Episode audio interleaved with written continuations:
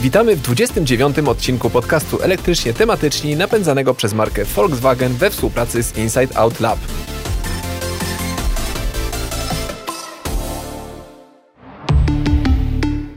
Dziś porozmawiamy o dopłatach do zakupu elektryków w Polsce i Europie oraz wsparciu elektromobilności. Podcast elektrycznie tematyczni prowadzą dla Was Katarzyna Frendl z portalu motoryzacyjnego motokaina.pl oraz Paweł Pilarczyk z portalu o technologiach w biznesie IT Business. Jeden z naszych poprzednich odcinków, dokładnie ósmy, poświęciliśmy programowi dopłat do zakupu elektryków w Polsce, który miał miejsce w zeszłym roku. A teraz chcemy porozmawiać o mechanizmach wsparcia elektromobilności zarówno w Polsce, jak i w innych krajach. Tym razem zależy nam jednak na nieco szerszej perspektywie tego tematu. Zastanowimy się wspólnie z naszym dzisiejszym rozmówcą, czy na przykład dopłaty bezpośrednie do zakupu samochodów elektrycznych są lepsze niż inne mechanizmy tego typu, na przykład przywileje fiskalne. A dzisiaj swoją wiedzą wesprze nas pan Łukasz Karpiesiuk z kancelarii SSW Pragmatic Solutions. Dzień dobry, panie Łukaszu. Dzień dobry. Dzień dobry. E, panie Łukaszu, Kasia przed, przed chwilką wspomniała o tym zeszłorocznym e, programie, który się nazywał Zielony Samochód. E, czy możemy jakoś podsumować efekty tego programu? Jakie uzyskano właśnie rodzaj wsparcia? Ile tych samochodów ostatecznie kupiono? Co na ten temat może nam pan powiedzieć? Tak, y, program no, na pewno był programem pilotażowym i, i, przez ten pryzmat należy go oceniać, ale efekty no, nie są szczególnie imponujące. Budżet programu, y, jaki przewidziano, to było 37,5 miliona złotych, a maksymalna dopłata do nabycia samochodu to 18 750 złotych. No, jak łatwo policzyć, daje nam to 2000 samochodów, które miały być wsparte w ramach całego programu. Nabór wniosków trwał y, nieco ponad miesiąc. W sumie złożono około 400 wniosków i według y, informacji, które opublikowano, 257 samochodów uzyskało wsparcie. No nie jest to dużo. 257 z 2000, które mogłyby uzyskać wsparcie, tak? tak jest, mhm. tak. No mamy, szału nie ma. Szału nie ma. No mamy zarejestrowanych 20 tysięcy samochodów niskoemisyjnych, tak około tak, 10 tysięcy elektryków. Mhm. No z tego mamy 257 wspartych w ramach programu. No różnicy, jak widzimy, dużej ten program na razie nie zrobił. Nie był to spektakularny sukces zdecydowanie. Tak. Wiemy już, że ten y, program y, nie był specjalnie też dobrze dopracowany i nie wszyscy mogli skorzystać z niego niestety, e, co skutkowało właśnie niewystarczającym zainteresowaniem e, potencjalnych chętnych na skorzystanie z takiego zakupu i, i dopłat do elektryków. Ale mnie ciekawi, jakie są obecnie perspektywy na ten rok, właśnie 2021. Czy w ogóle możemy się spodziewać, że najnowszy pomysł na, na te dopłaty będzie lepszy niż poprzedni? No i na czym generalnie będzie polegać ten mechanizm wsparcia? No tu niestety dużo w dalszym ciągu nie wiemy. Wiemy, że program e, będzie kontynuowany w naborze ciągłym. Niedawno został opublikowany zmieniony regulamin tego naboru, ale nie są tam przewidziane żadne istotne zmiany dalej, więc będziemy mieli ten limit 125 tysięcy złotych na samochód, no co nie jest niestety, niestety du dużą kwotą i limit e, wsparcia podobny. Z opublikowanych informacji wynika, że prawdopodobnie nie będzie tam e, wymogu przejechania 20 tysięcy e, kilometrów przez okres e, trwałości i to chyba jedyna zmiana oprócz tej technicznej, czyli tego naboru ciągłego, no co może się przełożyć na to, że jeżeli faktycznie ten, ten nabór będzie trwał do końca roku, e, tych wniosków może być złożonych nieco więcej do wyczerpania, do wyczerpania puli budżetu, który nie jest też zmieniony. Tak? Czyli no, możemy liczyć na to, że do tych 2000 w ramach programu mm, dobijemy, jeżeli będą odpowiednie, odpowiednie, odpowiednio złożone wnioski. No to nie będzie łatwe z tego względu, że nadal pozostaje ten limit kwotowy na samochód 125 tysięcy złotych, co znacznie ogranicza pulę tych potencjalnych samochodów, y, spośród których można no wybierać. Właśnie, nadal, nadal właściwie y, no, niewiele elektryków y, przez ten rok nowych modeli się pojawiło, które mieszczą się w tym limicie, ale no niestety taki przeciętny Kowalski sądzę, że akurat do tych najtańszych elektryków wcale nie będzie chciał wsiąść, tylko woli jednak mm, te lepiej wyposażone, te, które już przekraczają tę kwotę niestety. A proszę powiedzieć, czy jest w ogóle znany jakikolwiek termin, bo wiemy, że były różne zapowiedzi, nawet o przełomie kwartałów 2021 roku. Czy coś już wiadomo, kiedy możemy się spodziewać otwarciu te, otwarcia tego programu? No tutaj pewnie, pewnie możemy liczyć na drugą połowę roku, pewnie, pewnie na lipiec. Natomiast y, jest też informacja o przygotowywanym programie Mój Elektryk, który, no, jak rozumiemy, jest innym programem niż y, program Mój Samochód. Być może o bardziej elastycznych zasadach. Natomiast y, w dalszym ciągu nie ma szczegółowych informacji. Program na, na stronie Narodowego Funduszu mm, Ochrony Środowiska widnieje jako program w przygotowaniu. I tutaj żadne szczegółowe informacje się nie pojawiły, no poza tymi że w, choćby w Krajowym Planie Odbudowy wspomniano, że y, program Mój Samochód y, i te pozostałe programy pilotażowe uruchomione w zeszłym roku dotyczące taksówek i samochodów dostawczych to były pilotaże, które miały służyć zebraniu doświadczeń i które to doświadczenia będą wykorzystane w nowych mechanizmach y, wsparcia. No więc na tej podstawie można liczyć na to, że gdzieś tam te, te, te kryteria będą rozszerzone, oprócz kontynuacji programu Mój Samochód w takim w takim składzie, w, takim, w takich warunkach, jakie, jakie, jakie były zaproponowane. Ale to chyba jeszcze nie za bardzo wyciągnięto y, poprawne wnioski po tym pierwszym programie, bo skoro tylko 257 samochodów kupiono w ramach y, y, tego programu Zielony Samochód. No nie tak zamiast, miało być, prawda? No nie tak miało być, tak. To znaczy powszechnie mówi się, mhm. że, że największym problemem właśnie tego, tego programu była ta, ta kwota, czy ten limit kwotowy, to jest 125 tysięcy złotych, że w przypadku akurat samochodów elektrycznych taki przyzwoity samochód elektryczny to jest 150-160 tysięcy złotych, to jest taka przeciętna kwota na, na dobrej klasy samochód elektryczny, a te 125 tysięcy to są takie no, mal, malutkie samochodziki, kompaktowe, miejskie, a... No i słabo e, wyposażone Słabo wyposażone. Tak, tak zwane golasy. Takie golasy. To, jest, e, to są oczywiście autka, które są dobre, jeżeli chcemy kupić sobie e, ten samochód jako drugi albo trzeci w domu, wyłącznie do, Albo do celów biznesowych typu car sharing, kurierzy tak. i tak dalej. No i to rzeczywiście ma sens. Natomiast w przypadku, no, no w przypadku jakiegokolwiek komfortu albo chęci posiadania samochodu większego, czy, czy już suwa na przykład, prawda, y, pokroju ID4 powiedzmy, gdzie już możemy, te gabaryty są już całkiem spore i jest y, pełen komfort, no to niestety... Tak, nie, nie da skorzystać z tego no programu. Właśnie. Ale mamy, mamy kilka innych mechanizmów, które y, wspierają elektromobilność. Chciałbym tutaj właśnie pana zapytać, panie Łukaszu, jak pan ocenia te, te mechanizmy, bo wiemy, że z programem dopłat to jest tak średnio różowo, ale mamy jeszcze dodatkowe przywileje typu możliwość jazdy po buspasach, darmowe parkowanie, co jeszcze potencjalnie, albo jak, jak pan w ogóle ocenia tego typu y, przywileje w, w Polsce? No mamy jeszcze element y, podatkowy y, w postaci oczywiście zwolnienia z akcyzy to raz, ale też większego limitu do zaliczenia samochodów w kosztach w podatkach dochodowych.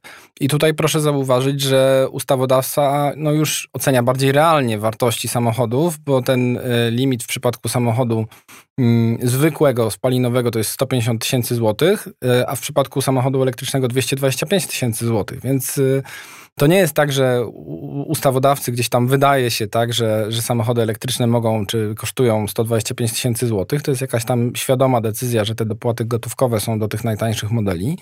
Natomiast już w ujęciu y, amortyzacji e, samochodu, no tu już ustawodawca widzi powiedzmy bardziej realne wartości i, i to jest akurat rzeczywista korzyść tak, dla posiadaczy samochodów elektrycznych, to, że jednak mm, większą część czy całość wartości, bo to już więcej modeli jakby wchodzi w całości, mm, y, podatnik prowadzący działalność gospodarczą może sobie rozliczyć w podatku dochodowym w formie kosztów. No właśnie, to, to, na to chciałem zwrócić uwagę, że to jest taka zachęta dla osób, które prowadzą te jednoosobowe działalności gospodarcze, ale dla takich zwykłych pracowników, którzy pracują normalnie na etacie, to tutaj dla nich żadnego takiego programu nie ma wsparcia. Zgadza się. Mogą sobie tylko za darmo zaparkować A poza tym w, w tym poprzednim programie ci prowadzący jednoosobową działalność nie mogli właśnie skorzystać e, z, z tych dopłat. Byli wykluczeni mhm. można z tego, z tego programu. Także teraz powinno to być właśnie zmienione, a nie jest.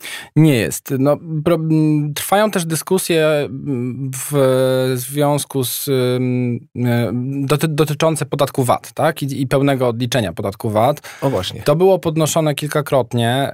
Ministerstwo Finansów zasłaniało się tutaj przepisami unijnymi, natomiast no również na forum unijnym mm, trwa y, dyskusja co do y, być może zwolnień, być może mm, administracyjnego ułatwienia odliczania pełnej kwoty VAT-u przy zakupie pojazdów e, elektrycznych. No ten, e, ten e, wątek wydaje mi się, że w tym roku chyba nie znajdzie jakiegoś pozytywnego mm, epilogu, ale dalej mówimy tylko znowu o preferencjach dla osób, które prowadzą działalność, działalność. gospodarczą, mhm. prawda? Mhm. Więc tutaj znowu zwykły zjadacz chleba nie miałby, nie miałby preferencji. Mm, więc y, no, tak, ta paleta środków y, wsparcia jest y, mocno ograniczona. No, owszem, buspasy to jest atut, tak, czy, czy, czy parkowanie za darmo, no ale, ale dalej to nie są mm, to nie są takie sytuacje, które no, zmienią e, elektromobilność, czy, czy spowodują taką masową zmianę, przejście mm, konsumentów do, do, do, do pojazdów elektrycznych. No a drugim elementem jest oczywiście też y, kwestia wygody i ograniczenia w zakresie infrastruktury ładowania. No to to jest też znaczący ogranicznik. Do tak? tego przejdziemy, ale zatrzymajmy się na chwilę, e, bo mówiliśmy o, o tych e, unijnych mm, mm, planach na, na zmiany fiskalne. W Polsce, jak widać, nie wygląda to aż tak różowo, bo właściwie mówimy tutaj też o, o, o kliencie takim biznesowym. E, natomiast zakładamy oczywiście, że małymi kroczkami dogonimy także i te kraje, których tych zachęt zachęt i dopłat y, i, i przywilejów jest znacznie więcej i są one ciekawsze. Ale panie Łukaszu, y, jak to wygląda właśnie w innych krajach? Czy inne kraje, powiedzmy, nie do końca mówimy tutaj o Skandynawii, bo tam rzeczywiście mm, jest w ogóle zupełnie inna sytuacja, ale powiedzmy Niemcy, Francja, y, Hiszpania, czy bardzo odstajemy z tymi naszymi programami, mechanizmami wsparcia elektromobilności od innych? No niestety tak, niestety tak. No, we Francji w tej chwili możemy liczyć nawet na 12 tysięcy euro dopłaty, tak? W Niemczech na 9 tysięcy euro, we Włoszech 10 tysięcy euro. I, I to są przecież kraje, no, które są dużo, mają dużo bardziej zasobnych konsumentów, tak? A mimo wszystko pro, proponuje się tam bardzo wysokie dopłaty bezpośrednie. Y, z bliższych nam krajów, y, no również Rumunia ma się czym pochwalić, tak, około 10 tysięcy euro dopłat, czy, czy Słowacja, czy Słowenia 8-7,5 tysiąca, więc to są wszystko dość istotne dotacje do, do zakupu i y, bez tak istotnych ograniczeń jak w naszym przypadku co do wartości maksymalnej samochodu, więc no niestety na tym tle wypadamy dość słabo. Są też kraje, które nie oferują dopłat, ale tam trzeba pamiętać o tym, że mamy mechanizmy fiskalne i inne zupełnie mechanizmy opodatkowania samochodów, mm, więc no wtedy też mechanizmy fiskalne mogą być bardziej skuteczne. No właśnie, powiedzmy coś na temat tych mechanizmów fiskalnych. Jakie tutaj mechanizmy fiskalne mogłyby rzeczywiście pomóc. Czy Pana zdaniem jest to lepsze niż, e, niż takie dopłaty? Niż takie bezpośrednie, tak. No w Polsce mamy być może się narażę, ale mamy dość nisko opodatkowane używanie samochodów e, spalinowych i ich nabycie, tak? Mamy relatywnie e, niewysokie opodatkowanie paliw kopalnych. Mamy akcyzę, czyli podatek jednokrotny przy zakupie, a nie tak jak w niektórych e, krajach wysokie podatki co, roczne. Co roku się płaci. Mhm. Od używania samochodów. W związku z powyższym no nie bardzo jest z czego schodzić, tak, fiskalnie. Jeżeli są kraje, które mają mechanizmy wsparcia fiskalnego polegające na bardzo dużych zniżkach w tym rocznym podatku w użytkowaniu samochodu, no to y, tam ten mechanizm może być bardzo skuteczny i nie wymagać y, dopłat bezpośrednich do zakupu, no bo jeżeli płacimy kilka tysięcy euro rocznie podatku od używania samochodu spalinowego i kupujemy elektryka, który nas z tego podatku zwalnia, czy ma dużo niższą stawkę, no to jest to wystarczająca zachęta. Tak? W Polsce mm, akcyza no, w przypadku samochodów y, poniżej 2 litrów zwolnienie z akcyzy jest prawie niezauważalne. E, no bo mówimy o, o, o 3% ceny, a podatku od używania nie ma, więc no tutaj u nas y, mechanizmy fiskalne nie bardzo mają szansę zadziałać. Jeżeli chcemy rzeczywiście zmieniać preferencje konsumentów w kierunku elektromobilności, musi to być y, wyrazisty, odczuwalny mechanizm dopłat. No, to, no albo to, zmiana no systemu opodatkowania spalinówek. prosty sposób fiskalny. Wystarczy zwiększyć akcyzę na samochody y, spalinowe z 3% do 20% i problem rozwiązany. Co ty, i ty to powiedziałeś, no wiesz? No, nie podsuwaj takich pomysłów nawet. Wycofuję. Okej. Okay. E, takie, takie, takie rzeczy były dyskutowane przecież wielokrotnie w Polsce, tak? Czy, czy przejście na wyższe podatki przy zakupie, czy, czy na podatek y, roczny, no na pewno jest to politycznie trudne do, do, do, do, tak. do przeprowadzenia, więc y, nie sądzę, żebyśmy byli realnie w stanie pójść w tym kierunku. Raczej trzeba realnie patrzeć na systemy dopłat do, do, do, do zakupu. Wspomniał Pan o Krajowym Planie Odbudowy. Czy tam y, zapisano jakieś inne mechanizmy jeszcze wsparcia y, elektromobilności niż te, o których mówiliśmy? No tu Krajowy Plan Odbudowy trochę powiedziałbym zawiódł w kontekście elektromobilności, bo mimo, że jest tam wyodrębniony komponent y, dotyczący zielonego transportu, to on trochę tak skonsumował te mechanizmy, o których była mowa wcześniej i nie ma tam istotnych nowości. To znaczy wpięto w Krajowy Plan Odbudowy te zmiany w ustawie o mm, elektromobilności, które i tak były przewidywane, strefy zielonego transportu, um, zmiany dotyczące wymogów y, dla deweloperów w budowie infrastruktury ładowania, no te wszystkie rzeczy, które i tak y, gdzieś tam by się działy. Nowym instrumentem, który KPO przewidział jest y, instrument inwestycyjny, który ma koncentrować się na wsparciu przez instrumenty finansowe produkcji zielonych technologii związanych z transportem niskoemisyjnym. Tutaj mamy przewidziane 1,11 e, miliarda euro na te, na te inwestycje. I to jest e, no, coś, co, co pewnie wesprze e, zieloną produkcję, czy produkcję związaną z przemysłem elektromobilności w Polsce. Natomiast to nie jest mechanizm zachęt i nowych mechanizmów zachęt wprost tam nie przewidziano, natomiast e, tak jak powiedziałem wcześniej, wskazano, że ten mechanizm dopłat z zeszłego roku, mechanizmy dopłat z zeszłego roku były mechanizmami testowymi, no i one będą dalej um, prowadzone um, w tym roku i, i rozwijane. Natomiast nie ma jakiegoś takiego tam szczególnego mechanizmu, który by, który by wywoływał rewolucję w zakresie elektromobilności. Y, problemem na drodze do rozwoju elektromobilności jest y, nie tylko y, możliwość zakupu tego samochodu i ta, ta potencjalnie wysoka cena takiego samochodu elektrycznego, ale sama infrastruktura ładowania. Ta infrastruktura nadal jest u nas niewystarczająca i jak można tutaj potencjalnie zaadresować... Właśnie szkoda, takie... że to się nie znalazło w KPO, prawda? Taki... No właśnie, mhm. znaczy tutaj, tutaj środki z tego KPO, tam nawet ja czytałem na Motokainie artykuł mhm.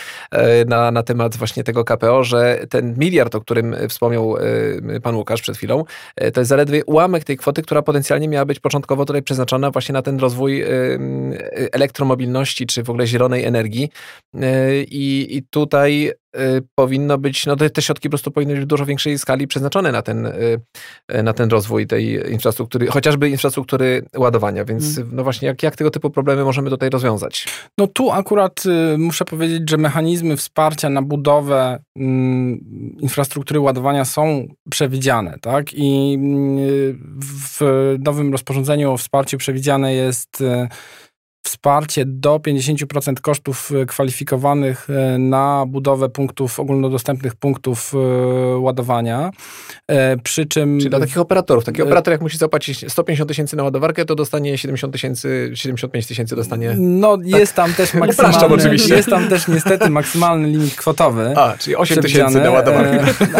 blisko, blisko. 7,5 tysiąca na instalację o mocy do 11 kW i do 47,5 tysiąca na instalację o mocy do 150 kW.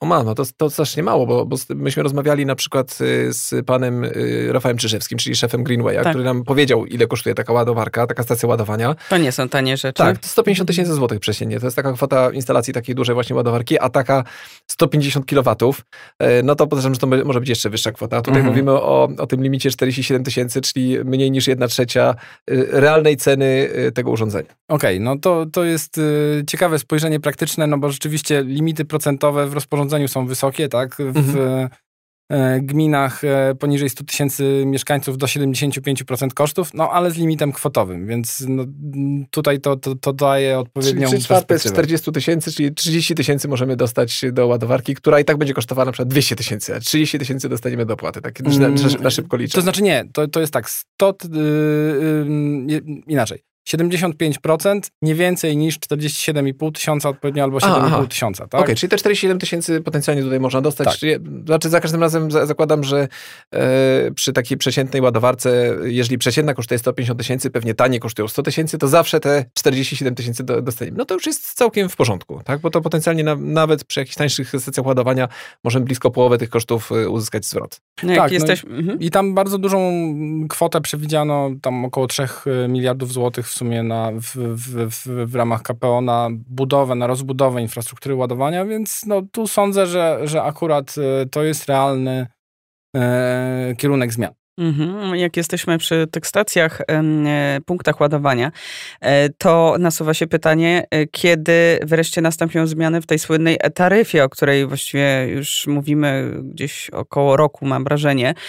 Nawet z panem Rafałem poruszaliśmy właśnie z Greenwaya mm, ten temat, no bo w obecnej formie to między innymi ogranicza możliwość ładowania taką dużą mocą, prawda? I nie możemy przeskoczyć tych słynnych 50 kW na ładowarce, y, bo już y, właśnie ta taryfa y, jest wyższa i po prostu to się przestaje opłacać. No tu już zmiany weszły 1 kwietnia w życie i ta e-taryfa działa w ten sposób, że jeżeli mamy zamówioną, w uproszczeniu, zamówioną dużą moc do, do ładowarki o dużej mocy, a ona nie jest faktycznie wykorzystywana, to wchodzą nam mechanizmy korygujące, które powodują, że spada nam opłata stała w okresie, kiedy wykorzystujemy 10% lub mniej e, mocy zamówionej, a wzrasta nam e, udział tej opłaty zmiennej. Więc to zostało urealnione od 1 kwietnia. Myślę, że to jest e, zmiana, która w końcu ułatwi budowę stacji ładowania o, o dużej mocy. No właśnie, czego bardzo sobie wszyscy życzymy, bo to się oczywiście przekłada na krótszy czas ładowania e, naszych samochodów elektrycznych. E, wiadomo, że jeżeli będą 100 kW albo jeszcze więcej, 150 na przykład, no to po prostu to będzie trwać 8-10 minut, żeby podładować samochód do, do 80% na przykład. E, baterię, tak? Nie, nie samochód, ale akumulator. Mm. A czy, czy, czy zmienią się jakieś wymogi dla deweloperów mieszkaniowych. E, jakieś takie dla nich zachęty, które, e, które spowodują, że oni chętniej będą instalować punkty ładowania czy stacje ładowania na parkingach, na takich w garażach podziemnych. Czy tutaj w tym zakresie są jakieś dobre informacje. No jednocześnie podwyższali moc tej sieci energetycznej, która jest tam dostępna, bo zwykle niestety nie ma, jak dotychczas. Tak, no tutaj y, przede wszystkim deweloperzy będą mieli nowe wymogi, tak? Czyli będą mieli y, w budynkach nowych y, i modernizowanych obowiązek zapewnienia w odpowiedniej proporcji zarówno kanałów na przewody i kable elektryczne, jak i no, pozostałej infrastruktury w przypadku, gdy mm, parking związany z budynkiem przewiduje więcej niż 10 stanowisk postojowych, przy czym związany, no to w, nie, niekoniecznie oznacza podziemny, czy jakikolwiek parking funkcjonalnie związany z nowo budowanym budynkiem, no to będą musieli y, y, zapewnić infrastrukturę taką, która pozwoli na zainstalowanie punktów e, ładowania w co najmniej jednym na pięć e, stanowisk e, postojowych i to też będzie się wiązało ten, ten obowiązek będzie też zachodził dla budynków modernizowanych i nowo budowanych. Więc Tutaj um, obowiązki dla, na deweloperów zostaną y, nałożone. Natomiast y, jeżeli wspomniała Pani o sieci i, i o dostępności sieci, możliwości przyłączenia punktów ładowania do sieci. No z tym jest y, trochę większy problem. No e, bo tu też wszędzie... powinny być jakieś zachęty dla tych, dla tych systemów, operatorów, operatorów mhm. systemów dy, dystrybucji, dystrybucji, energii. Mhm. No tutaj ni niestety mm, nie, nie jest tak różowo, bo rzeczywiście mm, no w sytuacji, gdy ktoś chce podłączyć punkt ładowania do sieci, występuje o warunki przyłączeniowe, no operator albo mu te warunki jest zobowiązany wydać, albo wskazać inną lokalizację gdzie takie przyłączenie jest możliwe. Z tym bywało różnie, y, czasami operatorzy wskazywali, czasami nie. No, w tej chwili mm, taki obowiązek mają nałożony dość y, twardo. Natomiast y, nie jest systemowo zaadresowany ten problem, żeby operatorzy mm, mieli zachętę, czy, czy mieli jakieś zachęty finansowe do tego, żeby w miejscach, gdzie te przyłączenia infrastruktury ładowania są niemożliwe, zmieniać tę sieć, tak? To jest y, coś, co, co na pewno systemowo y, wymaga jeszcze e, dopracowania, no bo y, oczywiście zmiany, zmiany sieci są, są bardzo kosztowne tak, dla operatorów systemów dystrybucji i, i no to, że on, operator jest zobowiązany wskazać inne miejsce, gdzie E, da się przyłączyć, no to nie rozwiąże problemu tego, że w danej miejscowości czy w danej lokalizacji może nie być gdzie e, postawić e, stacji ładowania, tak? I, i, i to jest coś, co, mm, co, co na pewno wymaga jeszcze systemowych zmian.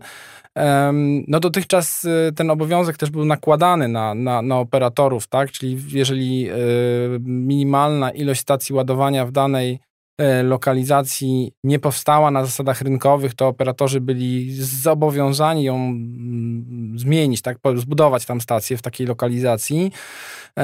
I te koszty budowania, no to były koszty, które mogli wliczyć sobie do, do, do, do podstawy mm, naliczania taryfy. Natomiast y, no to akurat się zmienia w związku ze zmianą y, dyrektywy unijnej o mm, wspólnym rynku energii.